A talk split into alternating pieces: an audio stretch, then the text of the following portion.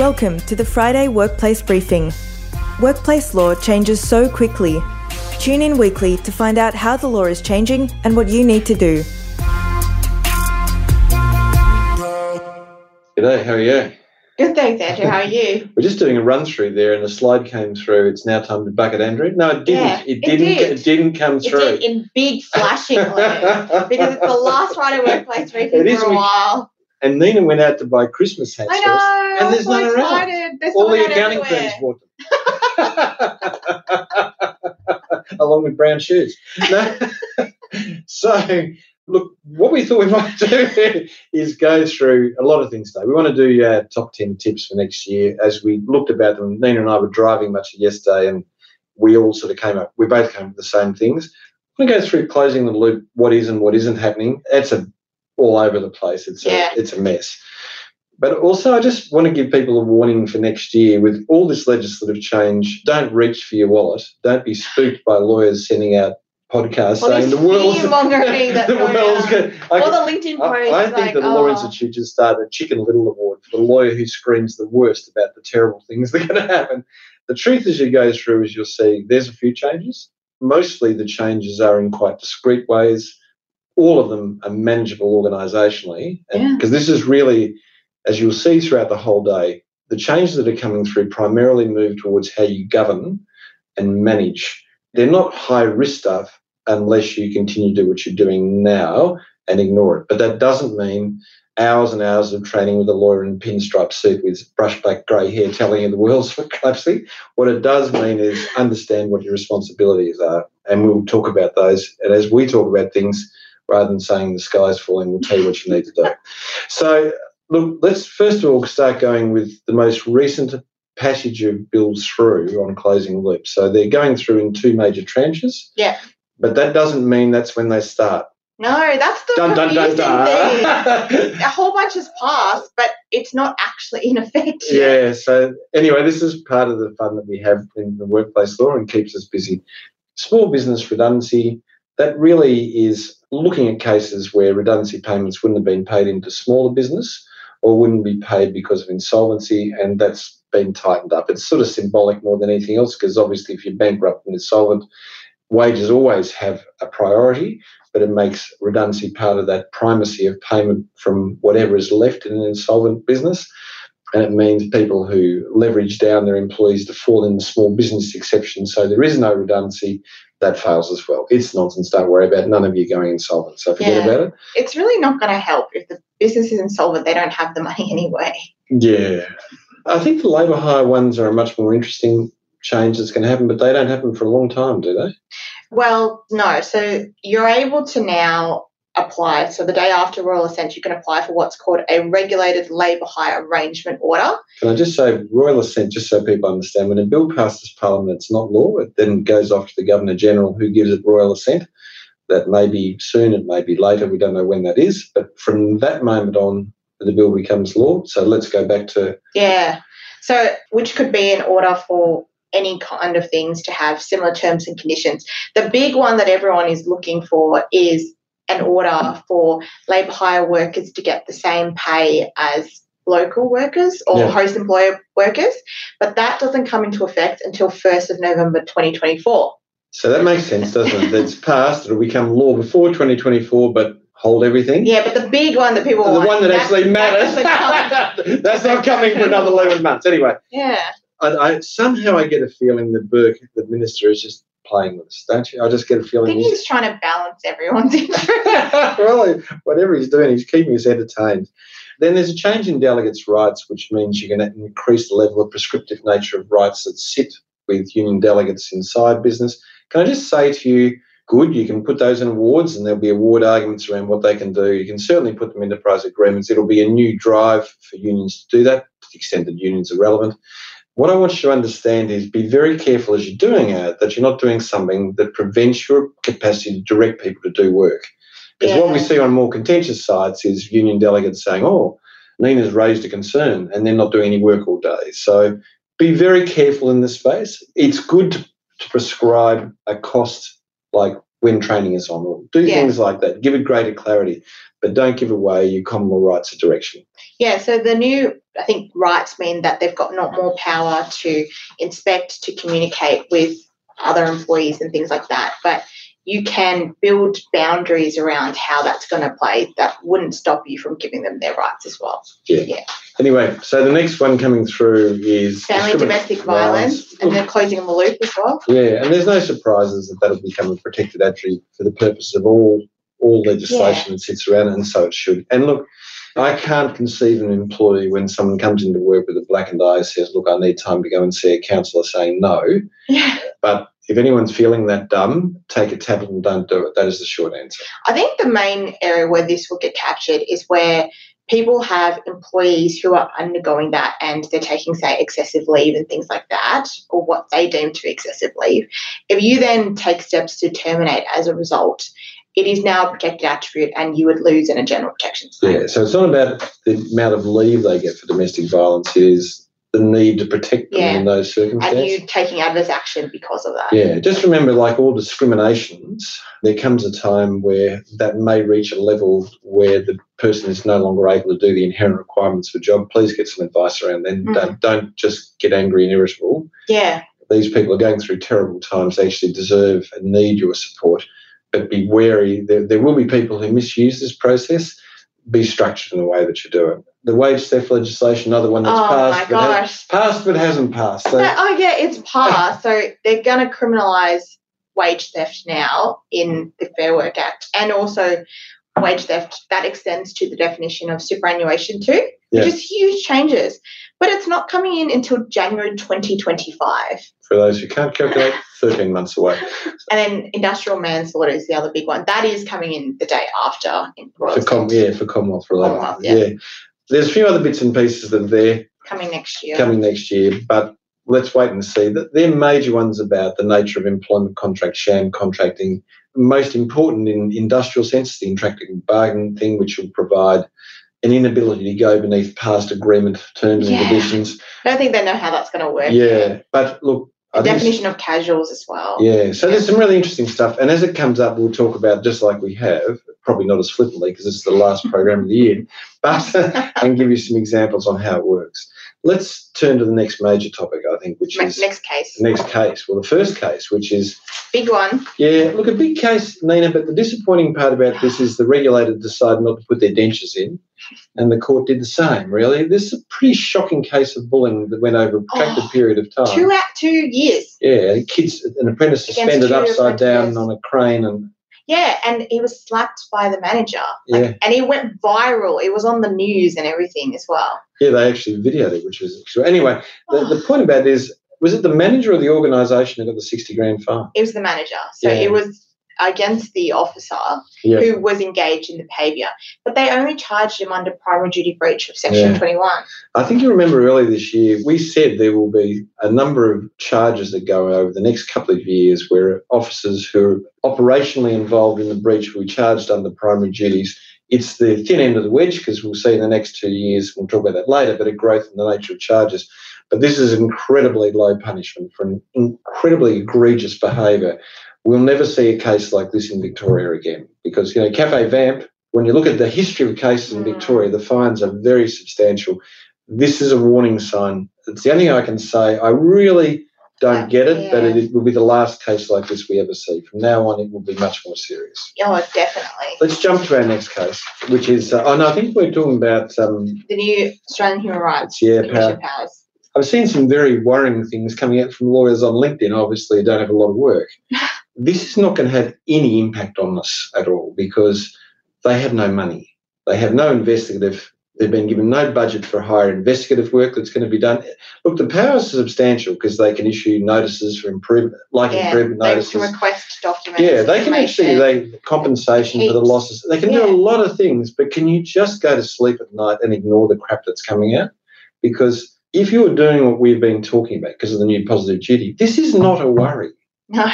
The governance stuff that sits around the most recent legislation is not hard to do, and it is not hard to prevent the type of risk that people are saying the sky is falling on. And the chicken littles who are going on about this one really need a slap across the chops because nothing will happen, okay? I reckon in the next year we'll see one or two cases where they've got involved in a large organisation which they want to make an example of. Yeah. But we're not going to see too much, or really badly behaved smaller organisation which they can easily go for. But they don't have the resources. I think they said that. They said on LinkedIn that, look, they've got these powers and they're not looking to enforce it. They're giving people a little bit of a leeway. Well, they've got a 12-month period where they can't. So yeah. Where they come in and they don't have any powers. They get them but then can't exercise them. They've got a gun with no bullets. Yeah. So hopefully this will mean that people just focus on the positive duty and they don't have to use it. And look, we keep coming back to it, but the answer here is governance. It's not fear. And people who talk about fear create reflexive responses which are foolish and expensive. It is not hard to manage an organisation through the lens of a positive duty, and it is not expensive. Yeah. But being reflexive and foolish undermines the relationships you have with employees, tells them they're bad, does everything that's wrong. Doesn't fix the problem, though. Doesn't fix the problem. Okay, let's go on to Kuma, which is a...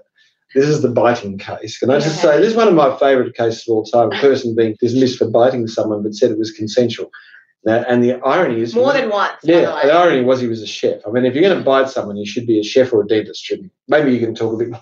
Dentist? Well, they bite people. Oh, my gosh. They have good bites. So this was... Yeah, you're right. It was a chef, and he was dismissed for misconduct, and he'd had...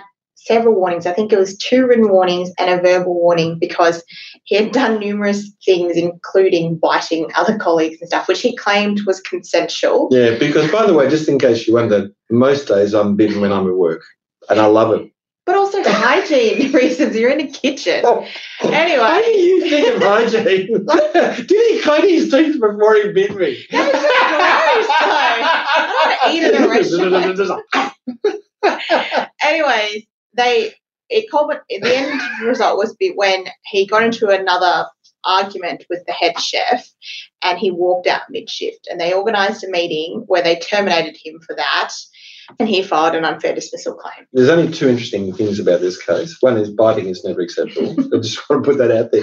But the really big thing is he said that the warning they said they gave him was never a warning, and he was right, because a warning must always have the words, you know, be aware any further conduct of this nature could lead to disciplinary consequences up to and including termination, because unless you say the word termination and warn, it's not a warning at all. So very simple story about a case, but a very important concept when you're dealing with warnings. Make sure those words appear, because if they don't appear, it's counselling. Yeah, so in the end, the employer did win because they found that the biting was serious misconduct. And that was enough to justify the termination. And they said, wipe that smile off your face. Wipe that smile off. Stop dribbling. Procedural deficiencies. But it is a reminder that if you're going to terminate someone, make sure you're hanging your hat on the most serious misconduct, you know. Don't focus on, like, the smaller things. Yeah, play, what they do. Stay with the big game. Yeah. All right. Next one is I seem to have got my brother's name, and for some reason, Anthony Douglas. But this is a case where a manager managed people to do their job, and the 5 people involved were resistant and difficult and then claimed bullying. They all filed stop bullying orders. Yeah, and it's very simple. They found it was reasonable management. He was doing the job he was supposed to do. And, yes, he did get upset when they would frustrate his process and they would be rude to him and not engage. But this is a great case, like the original appellant respondent case, that reminds you can be quite robust in managing people. That's not bullying. It's when you do something repeatedly that hurts, humiliates, or intimidates and is unreasonable in its nature and affects someone's safety at work. Here the directions all involved the doing of work they were required to do in a reasonable way. So yeah, and they found that, look, the tone and his manner and the words he said weren't inappropriate. It's okay, however, for managers to be frustrated and change their tone occasionally, and then that's still reasonable. And for those who don't know, and parents too, that's not part of this. Okay, let's go on to the major topic today, which is the 10 changes that we think are really big. And I want you to look at, as we have this discussion, think about what does that mean for the structure of governance inside an organisation. And what Nina and I want you to do is to go, well, use a risk-based methodology in looking in work, collect evidence that is appropriate and accurate in respect of those hazards and properly analyse the risk, and invest within the culture to ensure the elimination or minimisation of that. And you'll notice that that really knocks out every single thing we talk about. So when we look at the more serious charges, we've said this repeatedly, but it is now coming through. We're seeing multiple industrial manslaughter charges being charged, and we're seeing fines and incarceration from courts. Heaps of money. Yeah, so what we've seen is this escalation in charges from primary duty up to reckless endangerment, industrial manslaughter. Remember, places like New South Wales and South Australia are getting industrial manslaughter in the year that come. Tasmania, is the only one that despite being a penal colony, is not killing anyone. So there you go. But for everyone else, we're going to see some very serious charges laid where the regulator doesn't back away and where the courts are fearless about punishing. So we are going to see in 2024 people go to jail. Yeah. We are going to see fines in excess of $2 million. Yeah. We're going to see a very dramatic change in that. We're also seeing regulators, we gave a case today, targeting officers. We're going to see two things. One, much more serious charges for operational officers doing the breach. Hopefully. But we're going to start seeing, like we did 2 weeks ago, where Scotting, who was the judge, was happy to impose fines upon non-operational directors who ought to have been involved. So they're the two changes. We already have seen in Victoria and New South Wales the appointment of inspectors with psychological hazard training and expertise. We're starting to see regularly now throughout the eastern seaboard, particularly psychological hazards being an issue of focus for the regulators, and that will spread throughout Australia very quickly. So we are going to see many more prosecutions commenced, but we're going to start seeing lots of improvement notices being issued in relation to psychological hazards, which is hard. Yeah, it's not just the stereotypical, blue-collar industries where we're seeing the regulators previously focus. This is can affect every business and every industry because psychological hazards exist everywhere. Yeah, and when you think about an organisation, I'm saying it's happened in Qantas, and I fly with you. I still love you, even though you delayed my flight the other day. We're going to see organisations that have a strong white-collar and blue-collar environment where it bleeds into that white-collar environment. Yeah. So where behaviours which are unfair, unreasonable, but are hazards identifiable, we'll start seeing improvement notice. Now, they're really hard because, A, they're an antecedent for prosecution because they are an admission of liability. Yeah. But they are also incredibly hard to get it lifted because you've got to demonstrate not only a change in system but in practice. Easy for a physical change, not so easy for psychological. We've already seen, particularly through the education union, but through other unions, using psychological hazards as a method of entry. Yeah. And carrying out highly publicised bullshit investigations, which are just nonsense. It's just to build membership. And funnily enough, bleeding into organisations like the Herald Sun, who are happy to publish it, which is so odd given Murdoch's political standing, but nonetheless it's going to happen and it's going to happen a lot. So getting a grip on psychological hazards quickly, and we're going to spend a lot of time early in the new year with Nina giving you practical understanding of actually how to deal with it.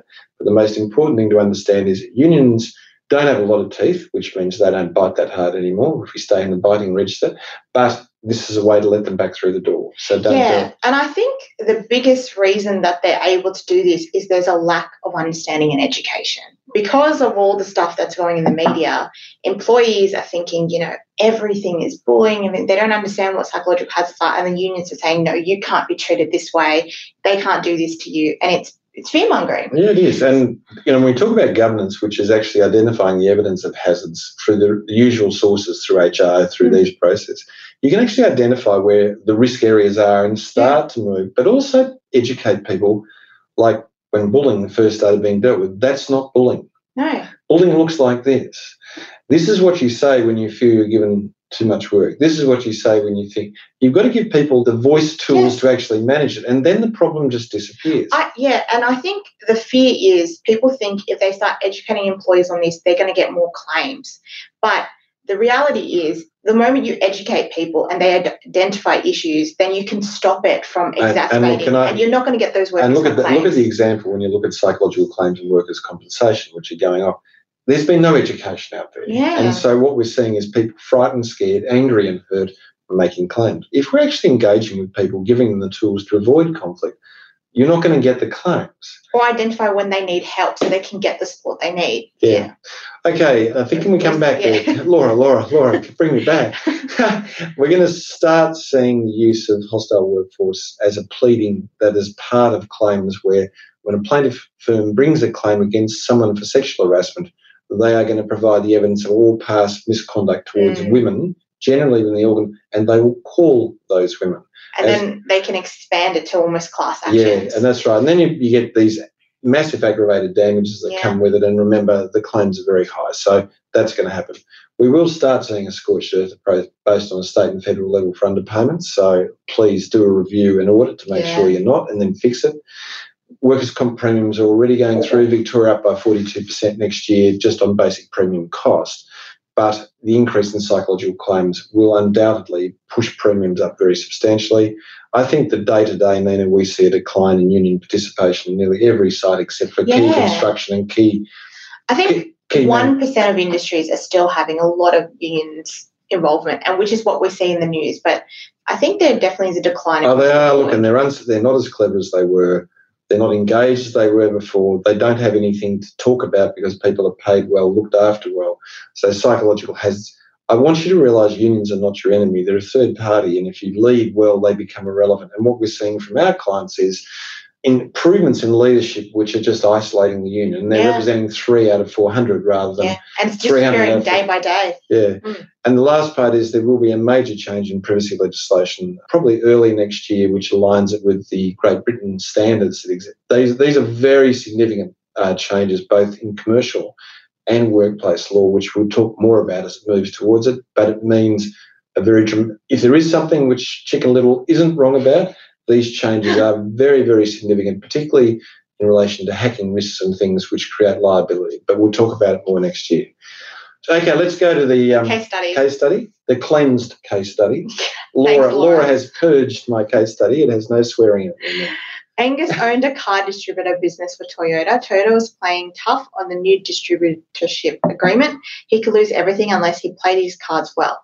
He was smart to avoid the flawed class action by other car dealers. He had better arguments as he was induced by Toyota on significant capital and operational expenses before the contractual review came through.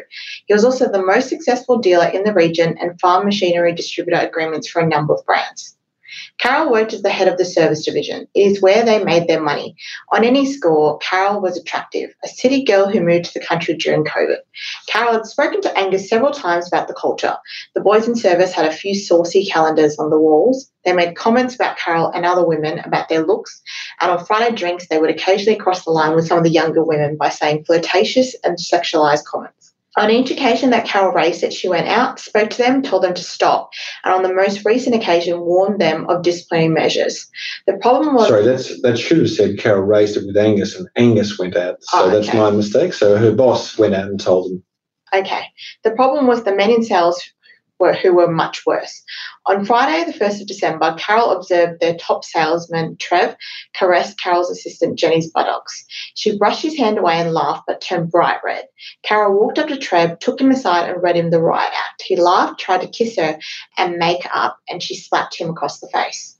She told Angus and then took Jenny home, who was distressed. On Monday, Angus hauled Trev in and demanded he apologise. Trev said sure, went into Carol's room, said he was drunk, elated from a big week sale and behaved badly. He was sorry. She took him into Jenny's office and he did the same. For the next week, everywhere that Carol went, she felt the men ice her. No one said hello. They all ignored her, and she heard one sale guy mutter to another, frigid A-word. Carol felt Angus more frustrated than angry.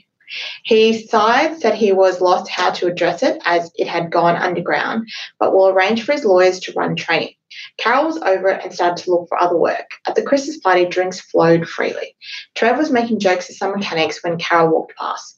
As she came near the group, Trev reached out, gently guided her by her arm into the group and said the guys wanted to ask her something. She was reluctant but found herself in the middle of a circle of men. Angus was nearby having a beer with the CFO. He was still tense from a difficult conversation with Toyota. Two of the mechanics started chatting to Carol, asking her why she came to the country to work. When Trev intervened and said, what they mean is, why did you come here with your uptight city ideas and mess up our lives? The two mechanics said, yeah, such a waste of good A-word.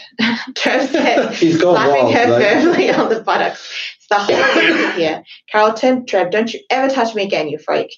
A huge cheer went up. She left immediately, emailed a resignation to Angus and sought psychological help. All right, that was a big case study.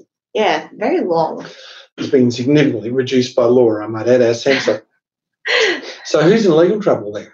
So Angus is in legal trouble, so is Trev, so are Well, potentially the other employees as well. Yeah, everyone's in trouble, and they're in trouble in a whole range of stuff, aren't they? And if we go to the second question, which sort of raises the safety issue, the company is in huge trouble. Yeah, because they were aware of the behaviour, and although Angus did some things, like he tried to stop it, he didn't discipline him about it. No, and there were obvious controls that could have been done. So I think when we look at it, Angus is definitely in trouble, probably would be charged with reckless endangerment. Yeah. And Trev definitely would be.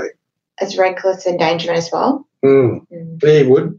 The boys probably wouldn't. Breaches of duty, Section 25 type duties, which is individual exercise reasonable care not to prevent injury. Is there a good claim for damages around sexual harassment and victimisation? Who would be named? How would it be argued? And what would be the award? Well, there's definitely a victimisation claim for, what's her name? For Carol. For the icing of her. There's absolutely no doubt. And then they make comments to her as well. Yeah, the retributive comments, the slap at the end. So this is a very big damages claim, because you've got a big lump of pain and suffering. She's been humiliated. So the general damages part of it, you're looking at something $150,000. And there's clear sexual harassment on the basis of sex, and there's a hostile work environment. And there's touching. Well. Yeah. So, $150 plus general damages. Could be up to. It would be more. Yeah, it could be more. The damage that's been done, if it's significant, means there'd be both aggravated and special damages around loss of earning capacity.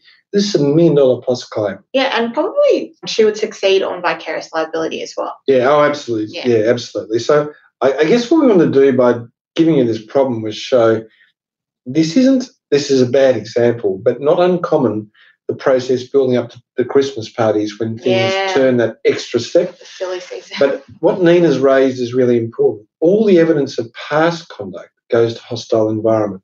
And when that comes before a judge, what the judge is going to say is, this is an incredibly dangerous place.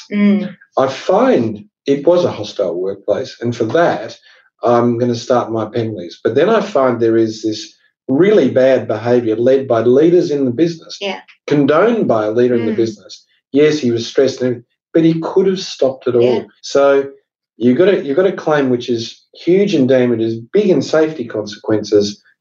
It's big. Okay. And then once they establish the hostile work environment, Jenny and other women who felt sexually harassed can then bring their other claims because they've got that confirmation as well. That's right.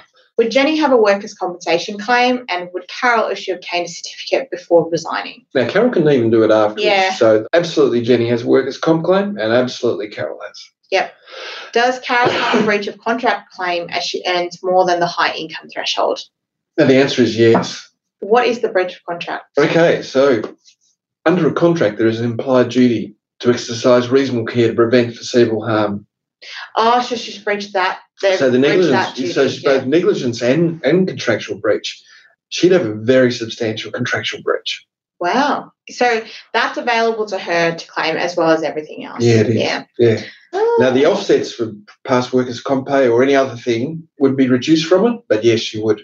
Interesting. We'd not discuss that claim before. Okay, so we're back. When are we back? I think February. Sometime. Have a lovely break. Yeah, we loved having you along board for us. Have a great New Year. We couldn't find the caps, I'm sorry. I know. See you later. See you in the new year. Bye-bye.